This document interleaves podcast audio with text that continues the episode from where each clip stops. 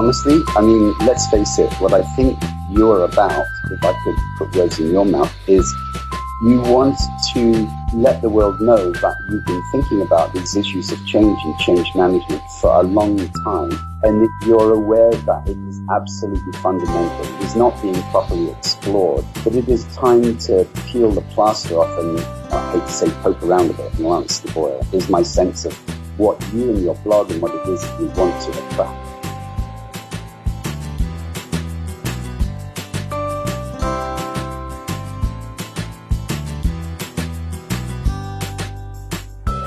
Today I speak to Dr. Clifford Saunders. He is known for his work in applied neuroscience with large organizations to reprogram the strategic thinking of their executives and employees. In his private practice as a behavioral psychologist and cybernetician, he is known as the brain reprogramming doctor. He also likes to think that he is Terry Pratchett. Greetings, this is Dr. Clifford Saunders, and you are listening to another Solid Gold podcast.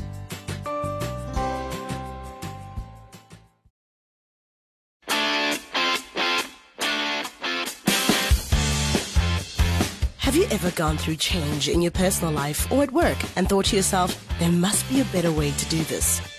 Welcome to On Change, the podcast that explores change that works and the people who make it happen. And now from Solid Gold Studios, here's your host, Pietro Dupisani.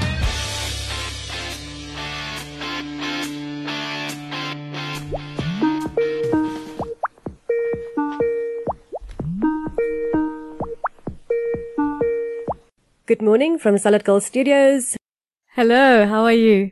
I'm very well. How lovely to see you. Lovely to see you as well.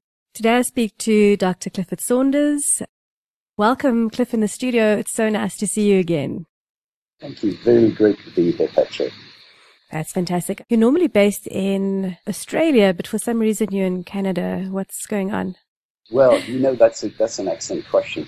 I believe some, uh, for example, the mining industry will make large moves forward when they address the largest of all bottlenecks, which is between their ears, the belief systems that they have about how work needs to get done. And that work is based on a very old science, certainly in the East, but more commonly known in the West since about the 70s as neuroplasticity. The idea that the brain is very plastic and what has in the past been extremely difficult to achieve in part has been due to the notion that the brain is rigid and fixed from the age of, of birth. And essentially you die off after about the age of 22 losing brain cells, the brain can't reconstruct itself, it's genetic and all of the rest of it hampers our, our ability to change. And so once you begin to realize, wait a minute, this whole three pounder liver that we're wearing that is creating our experience of us this very minute is those principles of neuroplasticity apply across all scales of human endeavor, both from the very large 50,000 individual employees in a large multinational company, right down to you and I, individual. If we wish to change our approach to life, if we wish to improve, we wish to test the boundaries of our fear response, those laws, those neuroplastic laws, if you like, scale across. And so we're here in Canada to record a series of introductory courses to neuroplasticity, to codify it if you like, a beginning, you know, 101, a 201, and a 301. We too have our own studio. Same kind of thing with you and Gavin. It's a, it's a real great partnership where you get to put important information out, get it done, get it done once. So now we can use the power of the internet to get these foundational ideas about ourselves out there. So that's why we're here in Canada I work with a lot of Canadians as well. You're talking a lot about neuroplasticity and neuroscience yes. and all of that, but you didn't really study that. You didn't start off in neuroscience. So tell me a little bit more about your studies yourself. What did you study and how did you actually end up in the neuroscience field? That's an excellent question. If the audience could see, I would now be handing you a gold star. And uh, I'm a big believer in having fun, all right? I mean, we're dead for a long time. And so the way that I look at this whole reincarnation, if the Hindus have it, or an incarnation, if the Christians do, you don't want to waste it. The time doesn't come back. Uh, I'm a very good mimic I'm very, um, I'm funny. I'm naturally a very funny kid. I always have been very funny. And so initially I wanted to do theater, but it wasn't practical for me because I was born with a horrendous case of atopic dermatitis eczema, 65% covered from day one. And it really precluded me getting into theater arts, you know, and, and unfortunately the medical advice of those days was it's genetic and Clifford has got it for the whole of his life. One with a horrendous case of eczema, when I hit puberty, that was it was just amplified. It was just miserable. And at the age of 19, a friend of mine suggested that I start yoga, Raja yoga, to see if I could do something at least to clean, at least to relax more, because it was just horrendous. You know, you don't even realize you're running a chronic panic attack. I had to do something, so I took my undergraduate in electrical engineering. And electrical engineering is a far cry from theater, as you can guess. And I railed at this whole thing. But I found out that I was pretty damn good at engineering. I got a first. And the company that I was working with, British Aircraft Corporation, for those of us that got firsts in, in our year, they offered us a master's in, say, applied psych. I took a master's in applied psych because they were interested in the human machine interface how can we streamline the interface between a human with intentions and the machine to carry it out? So my master's is in applied psych. And the interesting thing here is when I'd finished my undergraduate, I now knew how information flows within healthy and unhealthy circuits. I worked with them. I debugged them. I tuned them. And now I've got the chance to actually work with whole humans. I mean, we had to stick EEG electrodes on, on patients' heads, if you like, for the uh, epilepsy clinic. And so now I got the chance to see information actually flowing within healthy and unhealthy brains. And now I'm putting two and two and together because now I'm saying maybe I wonder if something like that's happening with me, where I've got some circuit that's not working properly. My PhD is in cybernetics. I've always been interested in different cultures. That's, you know, I lived in Singapore as a kid. I had a fantastic time when I came out to South Africa. I love the world. I love to live all over the world. I think the world is amazing. It's just the most amazing. What a bit of luck. You know, the next nearest planet is 250 million light years away and there's no bus for some time. So I just think this is an amazing planet. Along the way, as I was studying yoga, I was introduced to a fellow in the west coast of the States who talked about dehypnosis. And when I say to him, what do you mean by dehypnosis? He would say, well, Clifford, you've done a wonderful job of hypnotizing yourself into believing what it is you believe you believe. you don't need more hypnosis, Clifford. You need to interrupt those hypnotic patterns. You need to dehypnotize yourself. Well, by the time I finished all of that, 25 years ago, I realized that my skin had got better and I no longer had it. And so what I've assembled over the years are many, many, many different techniques. Nowadays we have them under the rubric of neuroplasticity, but they're techniques that allow our brains, which by the way, listening to what I'm saying, the consequences that our own brains are capable of reprogramming themselves, reprogramming themselves while we sleep. Yeah, you, you are known as the brain reprogramming doctor. So yes, why do you believe that people can reprogram their brains?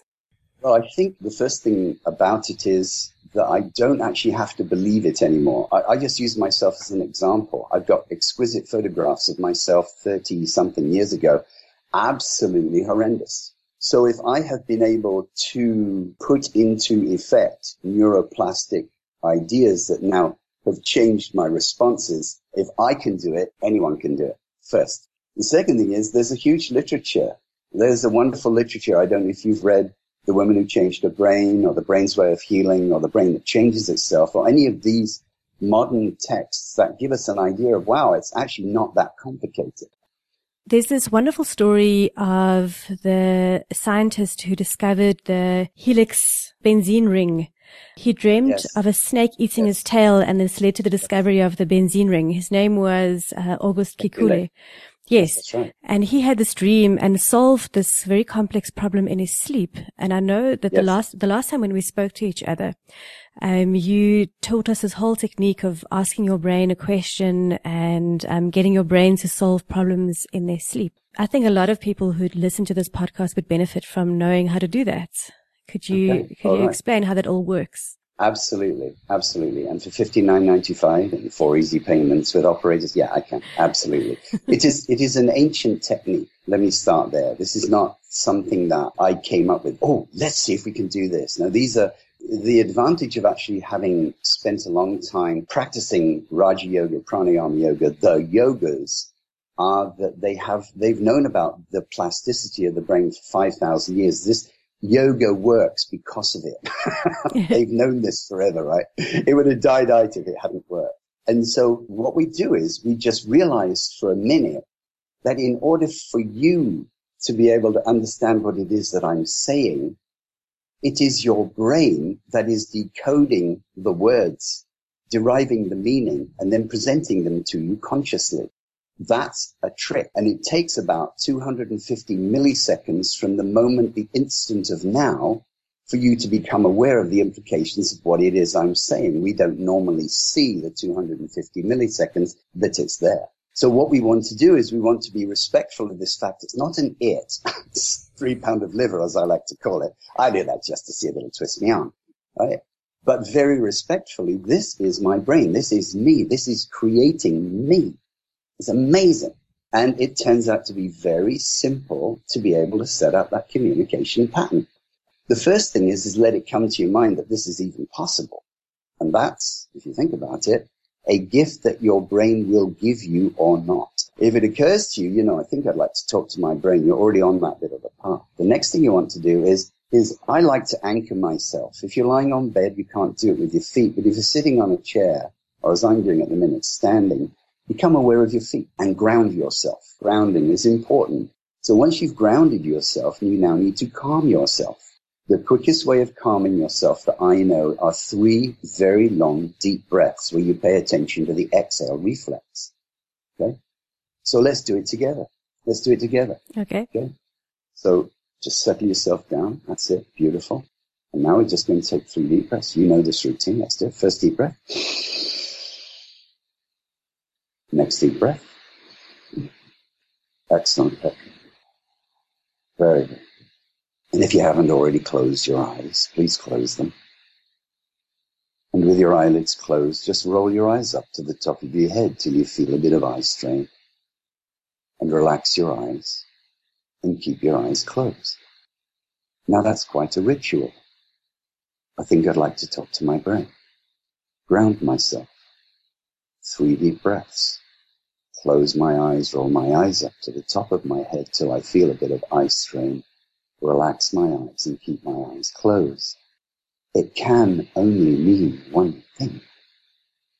And that is, you'd like to have a chat with your brain. So sometimes it's handy just to be there with yourself for a few minutes. In this case, it's not appropriate. If you wanted to be talking to your brain at this moment, you would glance at some notes you'd made, perhaps a sketch or a little model or a doodle or whatever it is, your brain knows because it's created the question for you to ask it to ask itself. And then your brain solves it for you. Yeah, especially if you do that at night. You'll take advantage of Kekule's discovery that he could discover the first structural chemist, ladies and gentlemen, August Kekule, pick anything plastic you like in your environment, look at it for a moment, and realize if it had not been for his insights into the structure of chemistry, we wouldn't have had plastics. Go one step further, pretend that he's your great, great, great, great granduncle, and you are part of the family that owns the intellectual property rights to plastics. That's quite amazing, eh? it really is. Yeah, so I mean, yes, your brain can do all sorts of amazing stuff. The thing that usually gets in our way is a little voice that goes, yeah, but it won't work for me. That's just another pattern. so, so, I mean, you have a, a, background in engineering, psychology, and cybernetics. Uh, how have you combined all of this knowledge to help people and their businesses? The thing about our minds, the thing about our brains is that they are multidimensional. We can look at the brain from a three pounder liver perspective. We can look at it from an electrical connectivity perspective. We look at it from neurotransmitters. We could look at it from belief systems. We could look at it, is it getting from enough sunshine? There are hundreds and hundreds of dimensions around this idea of reality, of being alive, and of enjoying the experience as much as possible, getting out of our own way. So it makes sense to me, it's just logical that you need to be a pretty good engineer. You need to be a pretty good psychologist. You need to understand systems and how they, they are working, what they're striving for. You need to have an appreciation that, that a lot of the time we are as a culture hypnotized into believing things we believe we believe.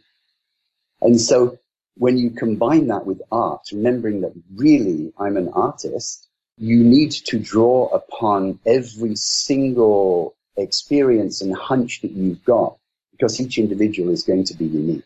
You're led into the puzzle of what, what do we do next? Supposing someone comes to you who, who is frightened that they're getting dementia. So what are some of the things that you can do to assuage the fear and then give them some things that would tune that portion of their brain up? What are some things you can do? What are some important books? I'm going to mention some books so the audience can dig in right away. The first book I would like your audience to get is The Woman Who Changed Her Brain by Barbara Arrowsmith Young. The book is based on some of Luria's work, the great Russian neurophysiologist who discovered many of the structural components of the brain and how it gets put together. She proved for herself that if she drove traffic through neurological deficits she was born with, she could grow substrate which had never been there before. First of all, that's a miracle. And the second thing is she's able to write about it. The second book to read is The Brain's Way of Healing, Norman Doidge's second book, which gives you case studies of how do you think about. I mean, is dopamine important? Types of exercises important? Like, what are the things that we can do? What are things that people have done in real life to begin to modify their neurology so they enjoy life more? So I think the necessary aspect of the answer is you do not want to get stuck into a methodology. This is how we think about it. Take the pill and see me in four days. We want to be able to say we can rule nothing out, even what we might think of as really weird science, because we simply don't know. Okay, I mean that's that's really really cool. So what I'm going to do now is I'm going to take a bit of a break.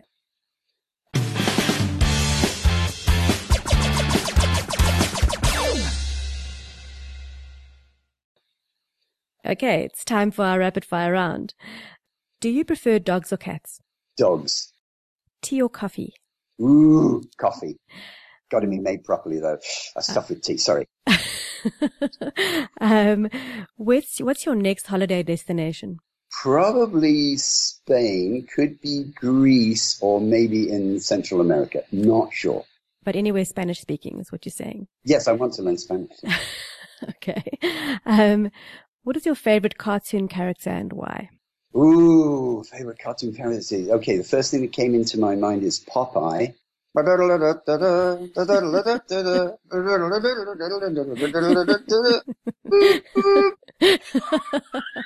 That's wonderful.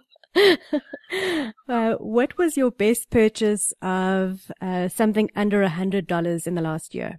Ooh, I think a a high a, a very very well engineered hand mixer. You know the type that's got the little spinning thing at the end, and you can make great, uh, you know, fantastic dishes, hummus, and so on. And it, you know, you can really make great hummus if you have one of those. So that I think it was uh, nineteen dollars and thirty seven cents, including VAT Canadian, and I tell you, I use it all the time.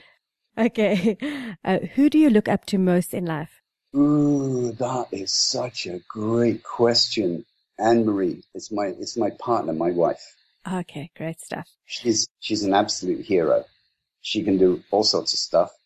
She's constantly taking the ideas that necessarily I'm I'm exposed to and then reformulating them and putting them back in a in a way for me as like, oh, that's a much better way of explaining that. Yes.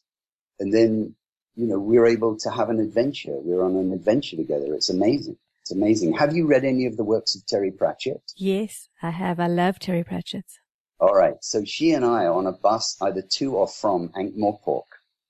you are the time. we, met, we met each other 27 years ago and said, oh, do you mind if I take this seat? No, no, top, please sit down. And so we've been on this crazy journey of pla- traveling the planet and I'll tell you, you, you really admire, I mean, you admire, my goodness me, puts together the world and make, helps make it happen. So yeah, that was, you know, that's, yeah, that's just, about, it's just amazing you can, that you can share that with somebody. Hey. Oh yeah. Yeah. It's, it's huge. Yeah. I was going to ask you about books, but you've already told me which books you'd recommend to anybody to read. But maybe what I should ask is, what book, which is not in the neuroscience field, would you recommend anybody to read? Anti-Fragile by Nicholas Taleb. And name one outstanding item on your bucket list. Oh, oh, learn Spanish. Get it done. Be able to speak reasonably well in, in Spanish. Get understood in Spanish. Well, you I mean, at a at a business at a business level, at the moment, I can ask for, you know, um, baños por favor. Uh, you know, I can. That's where's the bathroom? Yeah, I can also ask for beer. yeah. Um, dos cervezas, por favor, which is also very, very important. Cervezas. so I, so I want to take it up so that I could actually have a not a hugely complicated business conversation, but a decent business conversation. So I even get it across. That's what I want to get to. That's the end of our rapid fire round. I'm going to get back to the other questions that I had for you.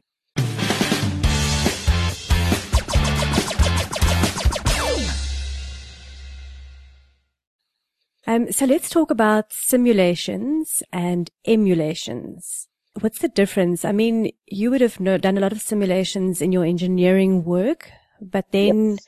you taught me about emulations, which is something yep. more that you use in your brain. So what is yes. the, what is the difference and how would you use them to solve okay. problems? Yeah. So just to paint the picture for the audience, because you're kind of a few steps ahead, let's start off with the idea of a simulation. So part of my education was working for British Aircraft Corporation uh, in the guided weapons division. So I, I worked in uh, all sorts of GW tasks. One of the things that we, British Aircraft Corporation, with the Ministry of Defense, very interested in, in is shortening the time to train someone to do something, especially something on a very expensive piece of equipment. You don't want people to go out and learn by doing on a great big tank. Right? It's very inefficient. It breaks the tank. What you needed to do in that environment then is to create a simulation. And what you want to be doing is you want to be how well we're going to learn that task. Generally speaking, you want it uh, realistic up to a point beyond which you don't need to make it more realistic. Simulations tend to be single user environments or they tend to be played through as, um, you know, in terms of, say, mind change, you run a simulation, you will run a series and you'll see how an instance plays out. So that's a simulation. Now, an emulation is different in some respects. You asked me a bit earlier who my favorite cartoon character is, and out popped Popeye, my surprise. So we're able to recognize that Popeye is a character, even though we're never confused for a minute to think it's a real person. Nevertheless, we can learn a lot from from Popeye and Bluto and Olive Oyl, can't we? Cartoon sketch. So I want you to think for a minute that an emulation is a cartoon sketch of, let's say, a business, but a cartoon sketch designed in such a way that many people can interact with that sketch at the same time.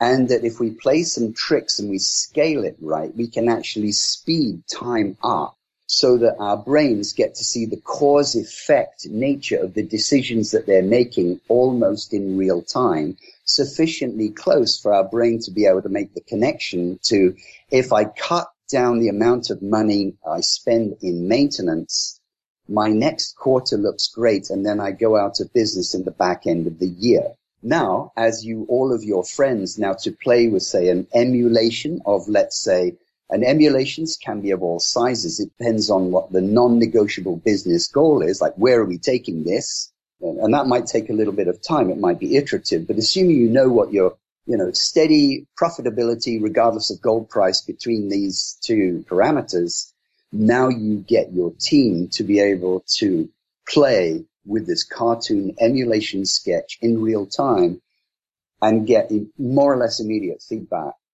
which then has the power, it, it, begins now immediately to affect the premotor cortex, the prefrontal, that part of our brains that contains our belief systems of what we must do to get things done. And so I hope that's not too wordy for you. They're both in the same category of learning environment, a simulation and an emulation. They're both training environments. One's generally one-on-one for a single type of task.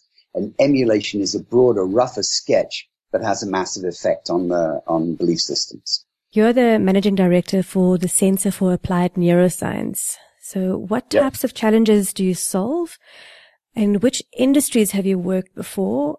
And I think the last part of the question is, are, are there any interesting case studies that you can share, which um, shows how you use applied neuroscience to, to solve problems? Yeah, absolutely. Well, um, I've already mentioned that I started in R&D in guided weapons. And the apprenticeship that I took was a five year apprenticeship, and it meant when I wasn't at university, I was back in the factory in Stevenage. And our apprenticeship program required us graduate, undergraduate engineers to travel to every single department for a work term and to understand what their problems were during that work term, become part of the team. And even though you're kind of junior, you're expected to come up with some workable solutions for whatever they were experiencing. By the time I had finished all that, I now had a taste for, and a big surprise to manufacturing. it's not considered fashionable. I wasn't in England in those days. Oh my God, darling, he's got grease in his nails. Oh no, that's almost as bad as sales. You know, this kind of stuff. But what I discovered was it's really interesting taking raw materials, doing some things to them, and then turning into something super valuable. So when I moved from England to Canada, I started working for the telecommunications industry. Bell Canada and Northern Telecom had an R&D group called Bell Northern Research, and I got the chance to now take my knowledge in, in engineering and psychology and begin to extend this idea of the human machine interface. What is, what is happening here as a learning environment? And from there, I just thought, well, the sky's the limit. As I began to do work with more complex teams, I discovered you could develop different types of tools that would support those teams. One of them is called interpretive structural modeling, which is a way of taking very complex problems, breaking them into manageable chunks that a human short-term memory can take care of, and asking people to make judgments about them, getting the computer then to represent the group mental model back to the individuals. Well, that's a very general method. And I left Bell Northern Research in 1991 and I began to branch out on my own. So I've worked in, in cost reduction where you've got large complex products and you need to get better margin out of them. Well, that's a perfect example for using neuroplasticity where you get very large multifunctional teams that don't normally get together across silo and now push them for two or three days in specific kinds of ways to find costs and architectures and things that can be done to remove costs. So I worked on optical switching lines back in the early 90s and were able to help them get you know, hundreds of millions of bucks out of the, out of the cost by getting them to think that they, they found the savings. I showed them how to squeeze their thinking to be able to do it. From there, I moved into steel. And there's a company now that's been bought by the by the French, and now the French by the by the Indians called Dofasco. And Dofasco, in its day, was the most profitable and innovative uh, steel manufacturing companies in North America, if not the world. So they saw the things that I was doing and said, would I come and help them think about their next generation? What would, what needs to happen next? And at that time, this is in the early 90s, they'd gone through a very large downsizing and they'd gone from 15,000 to 7,500 people and their morale was in the, in the gutter. It was terrible. And I was brought in as part of the team. They did a tremendous amount of wonderful team building work and so on. And essentially my job was to work with the executive team and get them to think, okay, where is the steel industry going to next? They hadn't realized that they'd fall into a commodity trap because when they asked them, why do people buy steel from you? They said, well, it's price, delivery, and quality. So why do they drive, buy steel from your competitor over the road? That's price, delivery, and quality. What about US steel? It's price, delivery, and quality. So if all of you are competing on price, delivery, and quality, you're bound to be driving yourselves out of business due to competitive convergence. What is the fourth invisible buyer criteria that isn't on the table and no one thinks about at the minute except for this PDQ. It's not going to be as important as PDQ, but it become a point of difference. And out of that discovery, they then discovered what I call the door in the wall. They discovered that the way that they had been looking at the problem looked as if you couldn't get through it. But as soon as you added this invisible component, well, what's the fourth buyer criteria? Suddenly it's like, well, wait a minute. There's lots of things we can do for the fourth buyer criteria.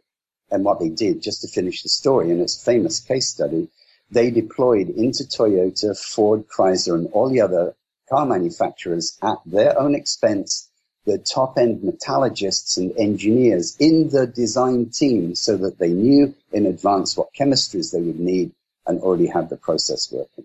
You get that by squeezing your thinking. With the rise of artificial intelligence and all of those things that are happening in our world at the moment, do you yeah. think we're going to get to a point where machines are going to make all our decisions for us, or are we still going to be using our brains? Oh, that's such a super question. Let's just talk a little bit about number and number theory. When we say the machine is thinking, it is following a series of algorithms that it has learnt. So now I'm picking up a brain cap. The front part of the brain, the frontal lobe, is where we make decisions. A robot can make decisions. The side portion of our brain contains our temporal lobes, where our, our hearing happens. That's very funny. Stop it, Brian. And a robot can hear. And we're able to see. We have an occipital lobe and see things, and a robot can see things too. But there's one huge difference between a human and a robot, and that is the parietal lobe. We are capable of taking the bit stream, the data, because we are alive through some sort of magic we don't understand and turn it into feelings.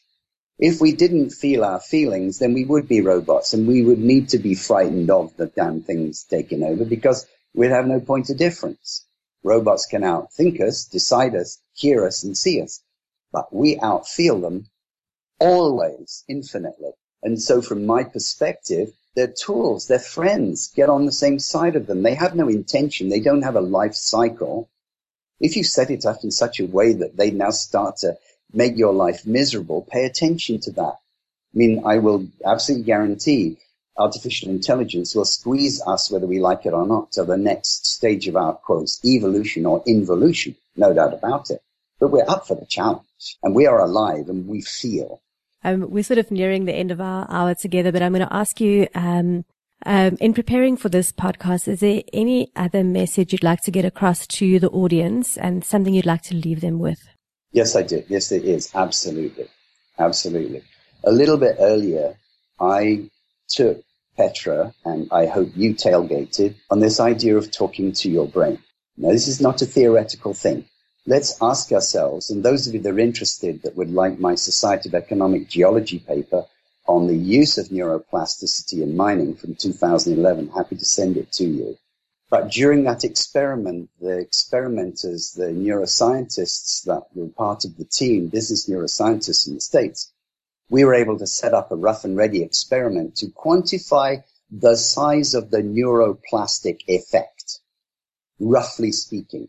And so what we discovered was we were able to set up some metrics, and this is where you need to be sitting down. Your brain has the capacity to reprogram itself, reconceptualize itself, reappraise itself, rewire itself, the equivalent of two years worth of unique business experience within two days. That's the size of the effect the fact that we don't utilize it hardly at all is irrelevant. The fact is our brains are very, very fluid. From this point forward, we can be assured that if we're not getting what we want, it's not to do with the inherent capacity of our brains to be able to change themselves. It has to be something like, I, I don't know, our imagination or some other boundary condition we don't know about, but that's not going to be the asymptote. So I live this stuff every day. I know this stuff works. So when you asked me, how many sleep cycles ago did you ask me to do this, Petra, roughly? Probably about a week ago or so. Okay, so seven sleep cycles ago. So the first thing I want the audience to realize is I don't want you to take sleep for granted anymore. It is a hugely important thing. The English say fortnight for a reason. Once upon a time, we counted nights, not days. In the olden days, there were groups of people that realized the magic was happening at night. So the sleep cycle now becomes important. Then when Petra asked me, I then had, let's say, seven sleep cycles between then and now to ask my brain to dig through, find stuff and make it just as kick-ass and interesting as I could possibly do every night. That's what I do. Great stuff. So you've been preparing seven sleep cycles for this podcast. Correct. Excellent. Cool. So where, where can people find out more about you and your business? Okay. Well, the first thing is that they can call me. they can call me uh, on plus one six five one four four seven six four four seven. They can also Skype me at Clifford Stewart Saunders. They can also email me at cliff at brainreprogramming.com. And if they want to type it all out, they can, they can contact me at clifford.saunders at thebrainreprogrammingdoctor.com. And I really encourage you, go to the website. Uh, our website is www.thebrainreprogrammingdoctor.com. And that website, we've put a tremendous amount of information. There's videos, there's stories about the science, there's my story, there's different types of case studies of how we work with individuals, how we work with uh, professionals. And you'll get a sense from both of the websites that what we're really doing is we're pointing to the fact that the rules are now different. Brain science is going through its uber moment. And so we are going to see vast changes in consciousness as a consequence of things like Petra are doing. Okay. And all of this information will also be available um, on the show notes for the show, which I'll tell people about at the end of the show. Super. Okay, great. Um, so that's it. So all I'm going to say, uh, all I'm going to say now, yeah, that's, that's, that's it. Unless there's something else you really, really want to share. Um, okay, wait, wait. I do. I do have something. uh, and that is, this has been absolutely fantastic. And I've really enjoyed it with both of you. It's been really super fun. And I liked how it's freewheel. So uh, thank you. Thank you. Thank you. Cliff, it's been wonderful having you in the studio. Thank you so much for agreeing, really agreeing to be on this podcast. Oh, you're very welcome. I've thoroughly enjoyed it. Thoroughly enjoyed it. Thanks again. You've been listening to the Unchanged podcast. For show notes, go to solidgoldstudios.co.za forward slash unchanged. Thanks for listening.